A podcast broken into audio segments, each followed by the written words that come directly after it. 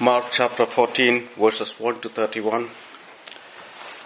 It was now two days before the Passover and the feast of unleavened bread, and the chief priests and the scribes were seeking how to arrest him by stealth and kill him, for they said, Not during the feast, lest there be an uproar from the people.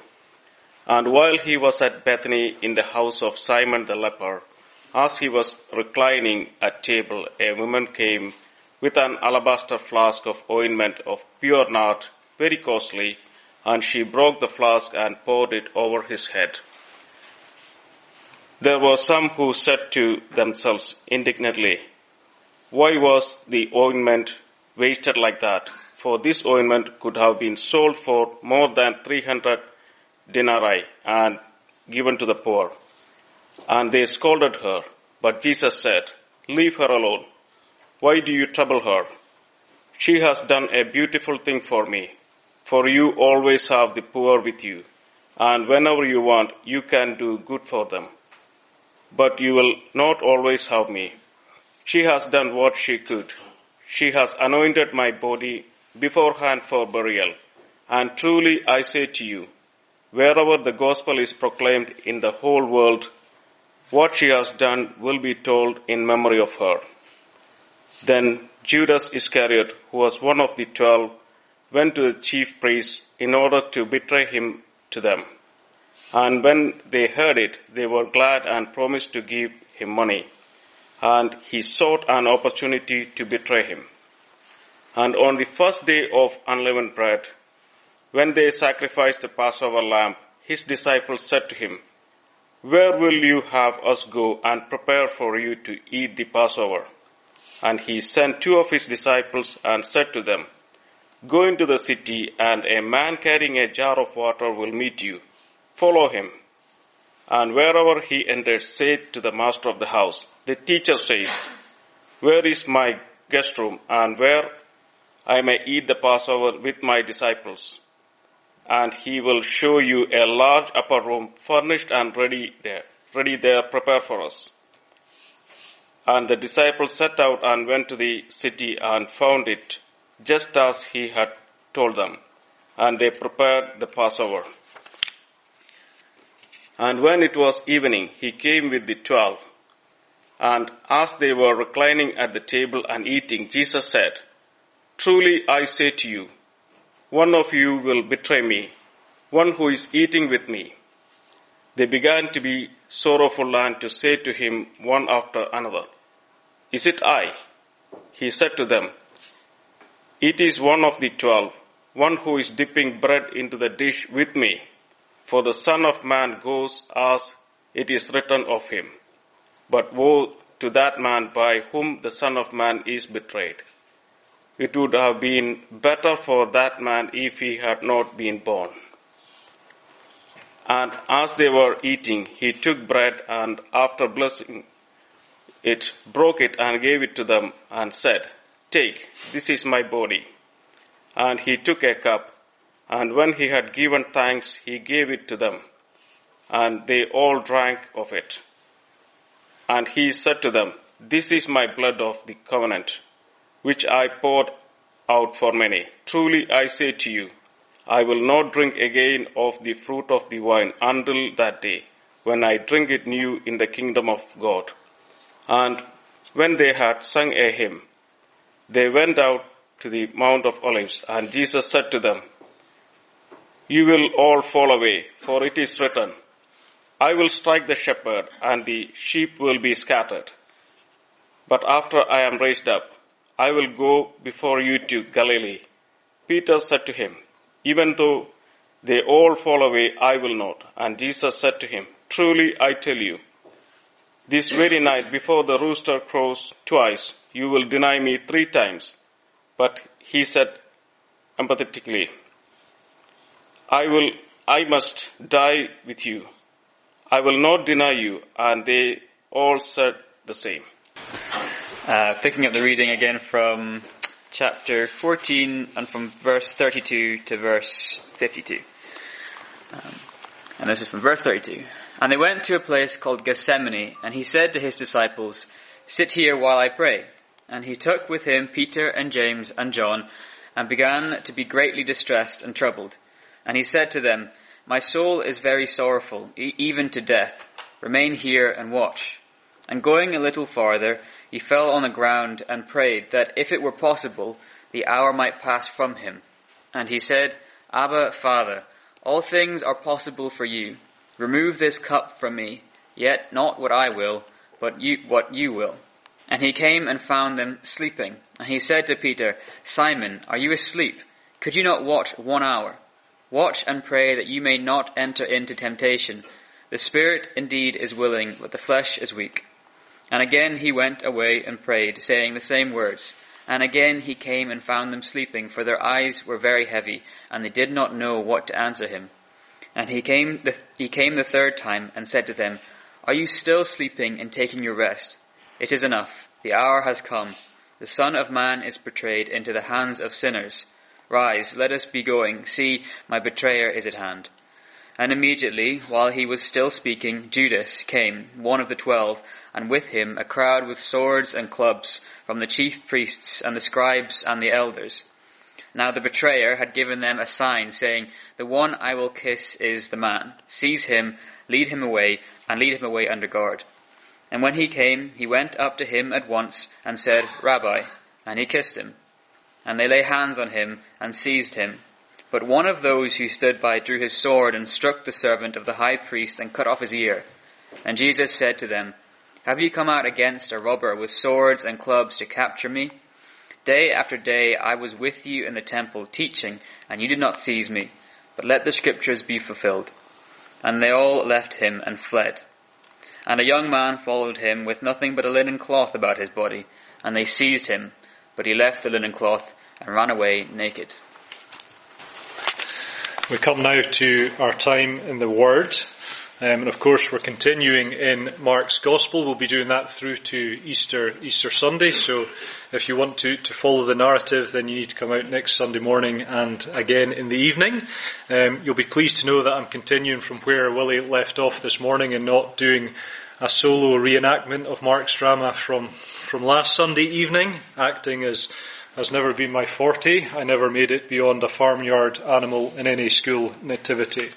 Our passage of text, of course, is Mark 14 from verses 1 through 52. Thank you to Benoit Sam and Jonathan. There was a lot to be read there. Um, this is obviously a significant portion of text. I'm not going to attempt to, to cover it all, but rather just pick up on a couple of details before we spend time praying to, together. Um, on the subject of prayer, let's just bow our heads one more. Lord, we pray as we come now to uh, think about your word, Father, that you would speak to us, Lord.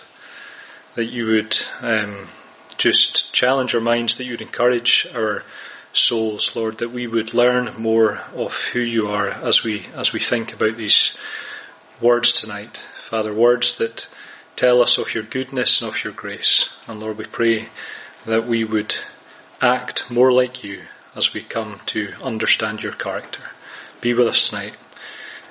In your holy name. Amen. As I'm sure you know, we used to live in Malaysia. We were right down in the, the southern part of the main peninsula in a large city called Johor Bahru.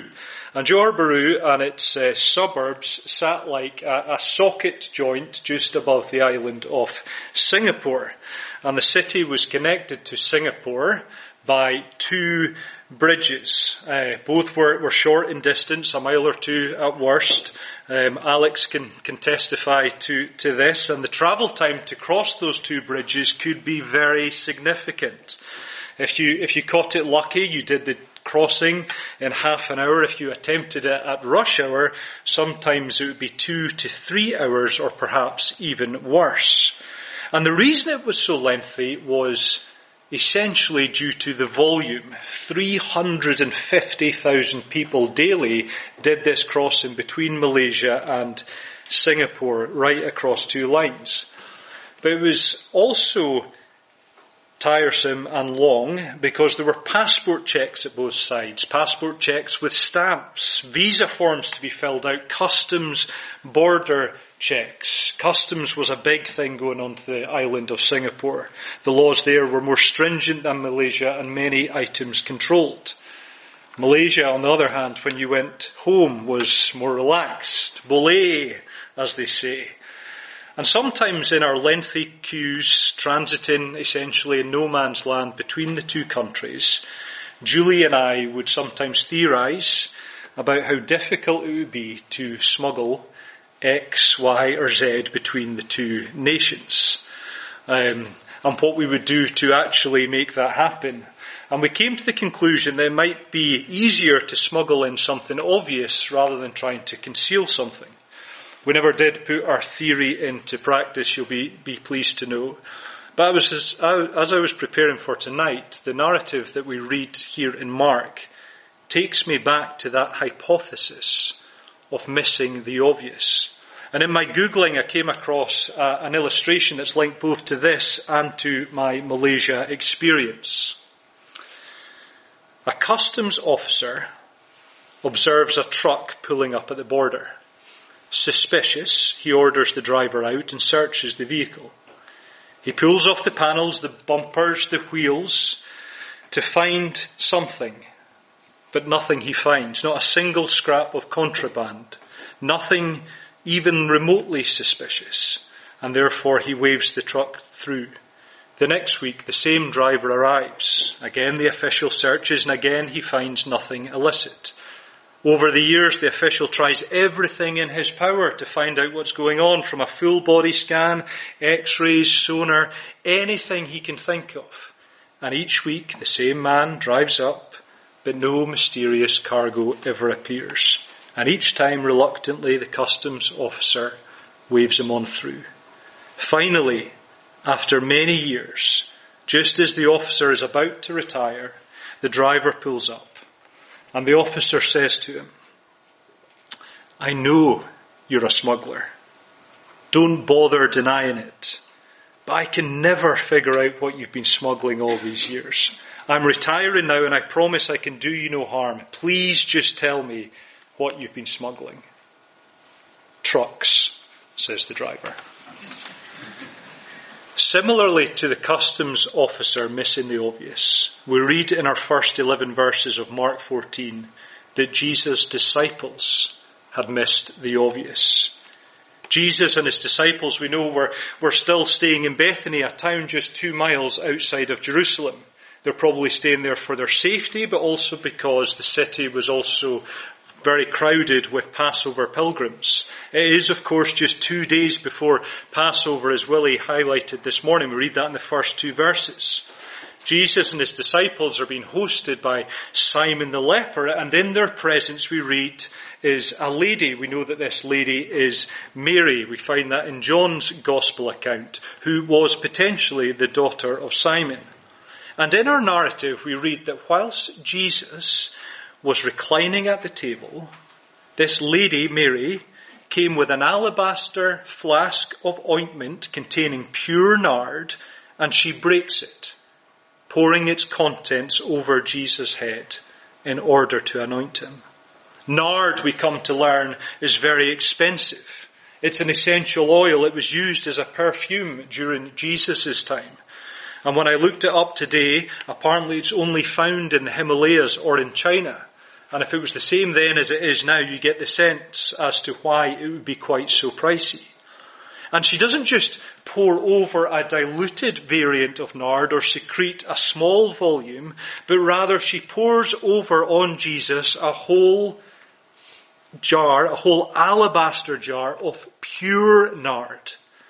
And in this moment, we come to learn that it wrongfoots every single one of the disciples they all miss the obvious. The eleven were indignant at the waste. All that money invested in one jar could have been used to feed and clothe the poor, which of course was perfectly true. Jesus, however, though he fully recognized the claims of the poor, verse 7, saw a greater priority at that moment.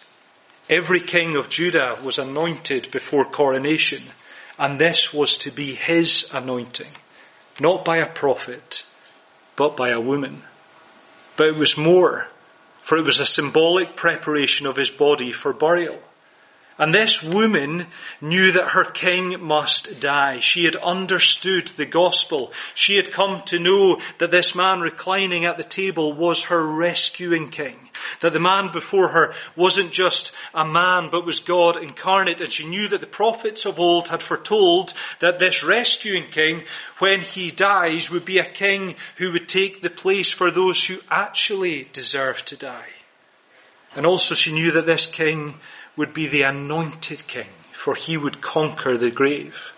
Death could not hold him, and therefore she pours out the very best of what she has to anoint her king and to prepare his body for the death that was about to come to him. And the disciples miss this symbolism. They miss this anointing. They miss the preparation. They focus in on the temporal, material relief from poverty rather than the permanent relief from spiritual poverty.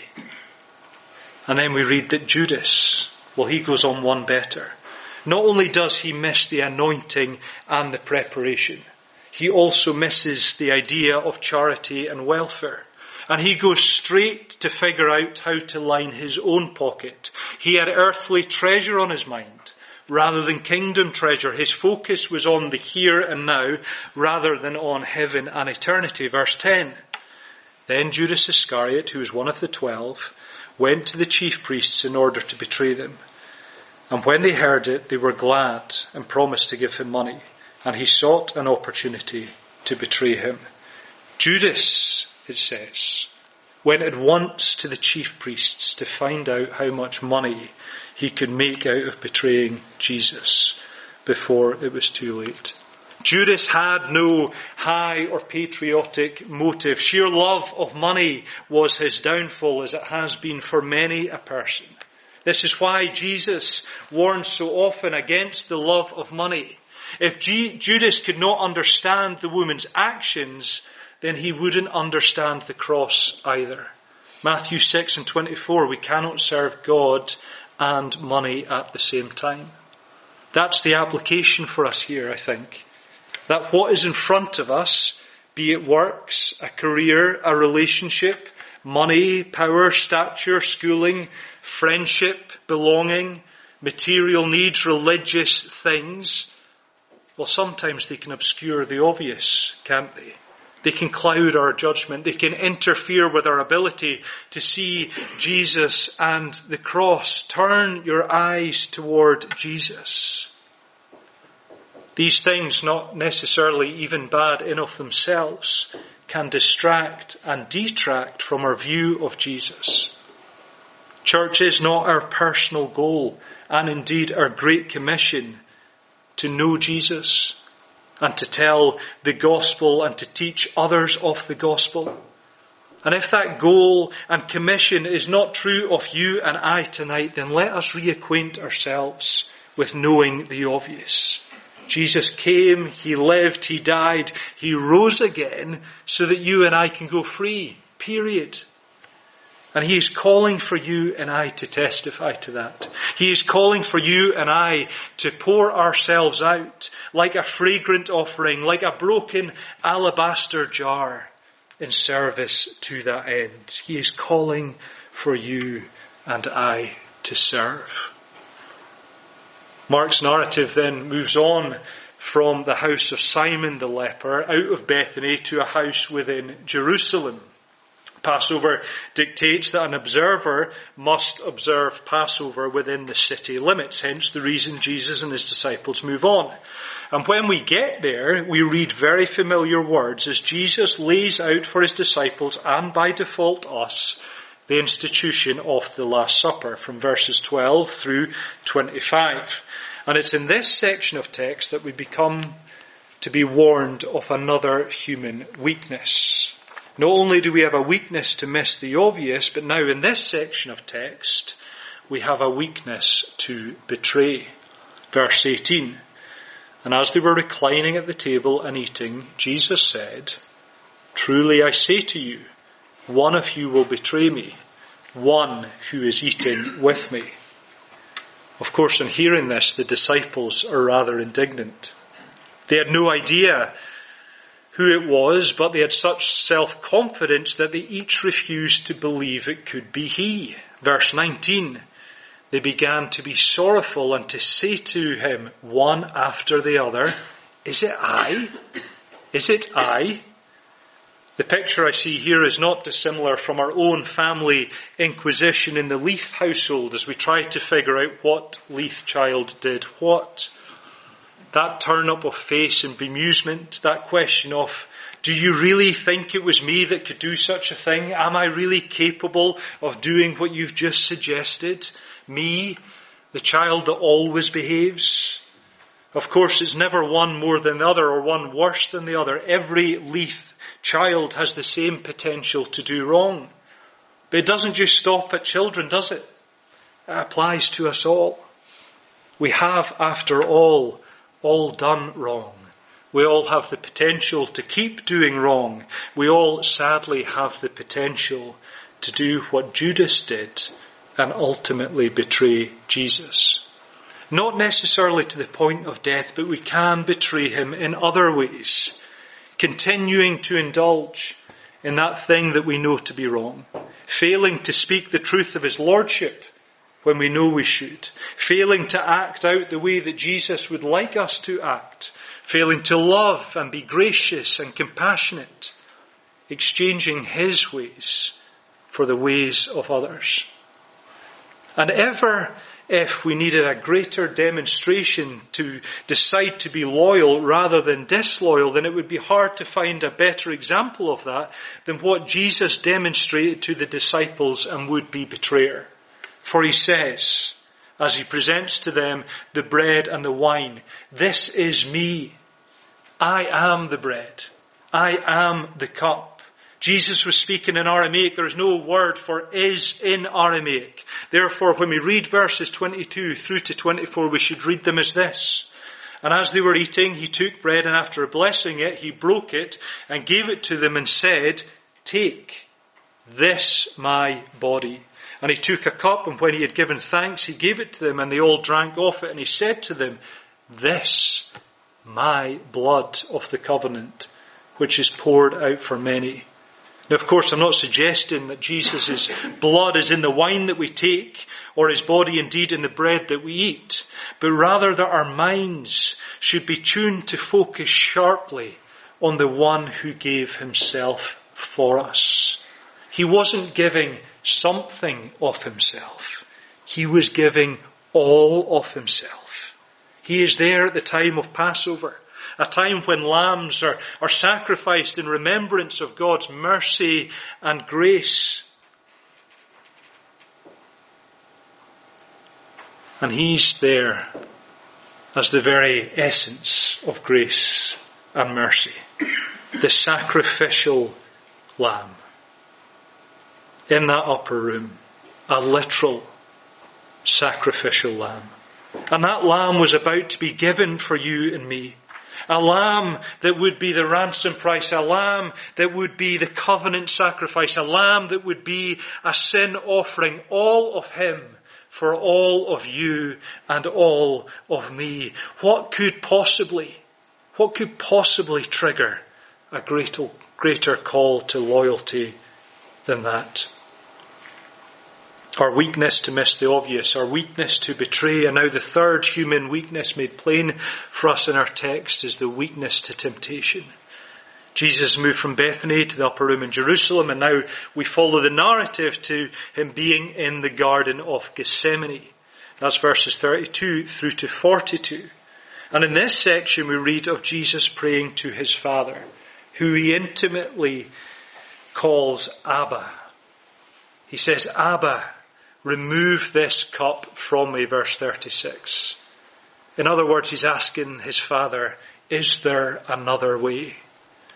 We must never think that Calvary was easy. That this prayer just shows how hard it was. He knew that the cross meant a brutal and cruel death. Yet he is willing to accept it. He is willing to accept it should it be the Father's will. Why? Because it's the only way to permanently redeem people like us who would otherwise continually need to make atonement for our wrongdoing. And even in this moment of sheer spiritual strife of the Lord Jesus pouring out his heart to his Father, we have his three closest disciples, Peter, James and John, falling asleep. Falling asleep repeatedly when they're asked to keep watch. Verse 34, he said to them, My soul is very sorrowful, even to death. Remain here. Remain here and watch. He comes back, verse 37. Are you asleep? Could you not just watch one hour? Please watch and pray that you might not fall into temptation. The spirit indeed is willing, but the flesh is weak. We follow at verse 40, and again he came, and he finds them sleeping, for their eyes were heavy, and they did not know what to answer him. And again in verse 41, and he came to them a third time and saying, Are you still sleeping and taking your rest? Is it enough? The hour has come, the Son of Man is betrayed into the hands of sinners. Three times, despite being warned. Three times, despite being in the presence of their God and Saviour. Three times, despite the Spirit being willing, but the flesh weak. I'm sure we can draw parallels with instances in our own lives. When we know something is contrary to the warning of Scripture, when we know something is contrary to the prompting of the Holy Spirit, when we know ultimately that our own spirit is willing, but our flesh is weak, when we indulge in that wrongdoing, despite all three triggers, we demonstrate our weakness to temptation. This is why we need Jesus. This is why he followed through with what we go on to read in verses 43 through to 52. This is why the Father willed for his only one and begotten Son to bear the cross. Because he knew that our temptation to turn the other way would be forever great. Even in Gethsemane, in his hour of need, could not the disciple yield from temptation. How much more then are we in need of his grace today? Jesus planned to be found by the temple police and those of the priests. He could have easily hidden out the night in darkness, in the thronging crowds, yet his time had come. And God willed it such that there would be a man in the form of Judas who would be familiar with Jesus' movements and deliver him over to the Pharisees. Verse 49, day after day I was with you in the temple teaching and you did not seize me. But let the scriptures be fulfilled. This was his time. And when his time arrives, you will notice that those who were with him, the disciples, will they succumb to human weakness yet again. Verse 50, and they all left him and fled. This is what we have running through the whole of the passage tonight. We have human weakness. We have the weakness of missing the obvious. We have the weakness of betrayal. We have the weakness of temptation. And even at the end, we have the weakness of standing by Christ. This is who we are. A people with unclear minds, a people given to pursuing other things, and a people ultimately on a trajectory that is counter to God's design. Yet all of that weakness is countered by someone strong in our passage. All of that weakness is countered by someone who is going to fulfill God's rescue plan. All of that weakness is countered by someone who is forever faithful. All of that weakness is countered by someone who never errs his course or falls into temptation. All of that weakness is countered by someone who will never flee you all of that weakness is countered by Jesus. O gathered saints, do we know that someone tonight? Let's pray.